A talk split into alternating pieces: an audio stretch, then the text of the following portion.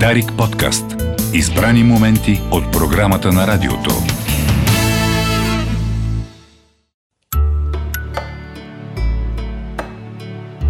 Дали заради житейския си опит или заради погледа на потомствен дипломат, който винаги надхвърля тесния кръг на времето и пространството тук и сега, Иван Станчов не гледа с такъв драматизъм на събитията в Европа и вярва, че тя ще премине и през тази криза.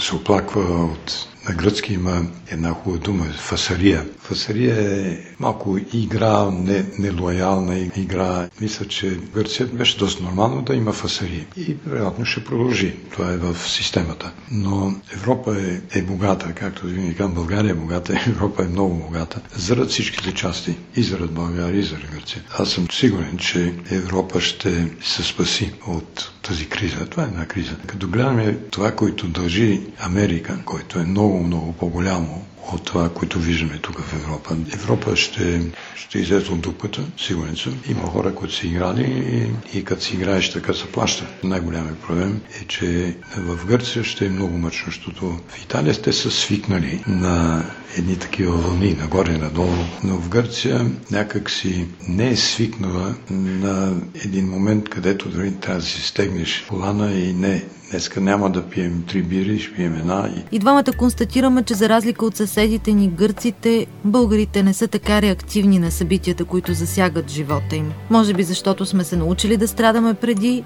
и сега просто си го умеем. В България сме много по... не знам защо. Не приемаме нещата по-лесно. В България в момента има много хора, които страдат, които са много зле. Пъти по-зле от гърците. Доста по-зле от гърците. Доста по-зле.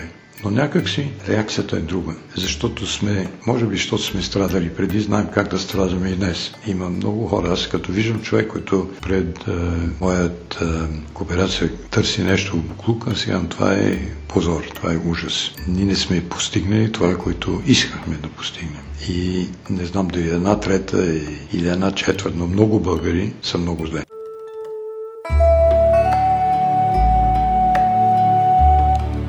Работа и вяра. Това е рецептата за България на човекът страдал за нея в изгнание. Дава си сметка обаче, че промяната иска време. С факта, че е роден на 1 април, си обяснява оптимизма, който не го напуска през целия му живот, независимо от времето и трудностите. Аз мисля, че в момента България е тръгнал добре, има много да се оправи, но поне сме тръгнали по един път, който е положителен. Трябва да работим, нещата да се оправят. Най-важното в момента в България е да всички, ако работим единно, ще, ще оправим нещата. Трудно се променя психиката. Един от бившите ни премиери, Симеон Сакско-Бургоцки, беше казал една приказка за чип Европа. Мнозина не го разбраха и го критикуваха, но като че ли българите са все в тази позиция. Стоим, оплакваме се и чакаме някой да ни оправи. Добре го казахте.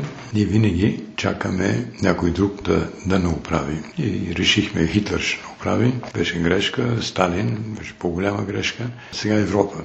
Европа грешка ли е? Не е грешка. Ако гледаме Гърция, може би и Европа е грешка. Но мисля, че важното е ние да се оправим. Аз имам снимки, един том, много пресичен том, какво е било правено в България между дена, когато пристигна Фердинанд и денът на Съединението. Това са снимки, реално нещо направено. Железопътни линии, храмове, училища, болници, университети и т.н.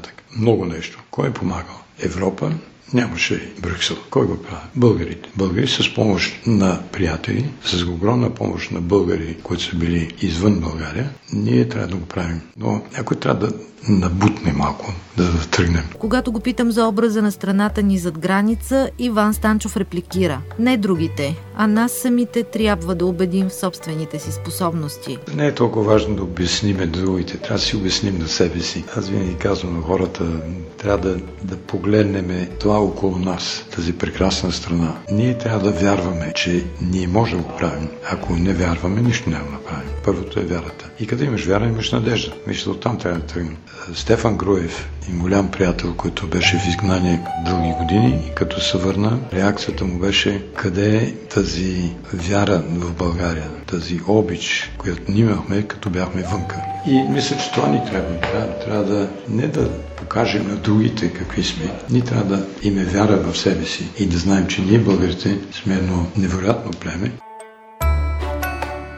Погледът му обаче светва истински, когато го питам за Карин дом. Центърът, който семейството му създава преди 17 години, дарявайки фамилната си къща. Днес вероятно е най-популярният в България дневен център за рехабилитация и социална интеграция на деца с специални нужди и техните семейства. Всяка година над 150 деца на различна възраст идват за консултации и физиотерапия в къщата Трите кладенци във Варна. Любимо място, което някога е събирало семейството на потомствения дипломат. Днес тя е надежда за стотици деца и техните родители.